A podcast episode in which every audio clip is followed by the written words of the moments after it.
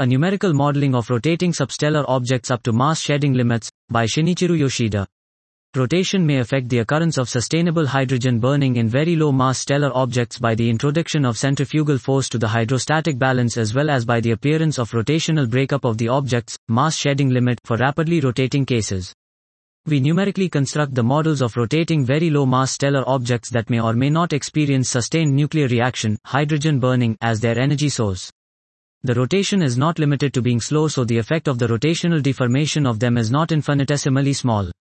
Critical curves of sustainable hydrogen burning in the parameter space of mass versus central degeneracy, on which the nuclear energy generation balances the surface luminosity, are obtained for different values of angular momentum. It is shown that if the angular momentum exceeds the threshold J0 equals 8.85 times 10 to the 48 ERGS the critical curve is broken up into two branches with lower and higher degeneracy because of the mass shedding limit. Based on the results, we model mechanothermal evolutions of substellar objects, in which cooling, as well as mass, angular momentum reductions, are followed for two simplified cases. The case with such external braking mechanisms as magnetized wind or magnetic braking is mainly controlled by the spin down timescale. The other case with no external braking leads to the mass shedding limit after gravitational contraction.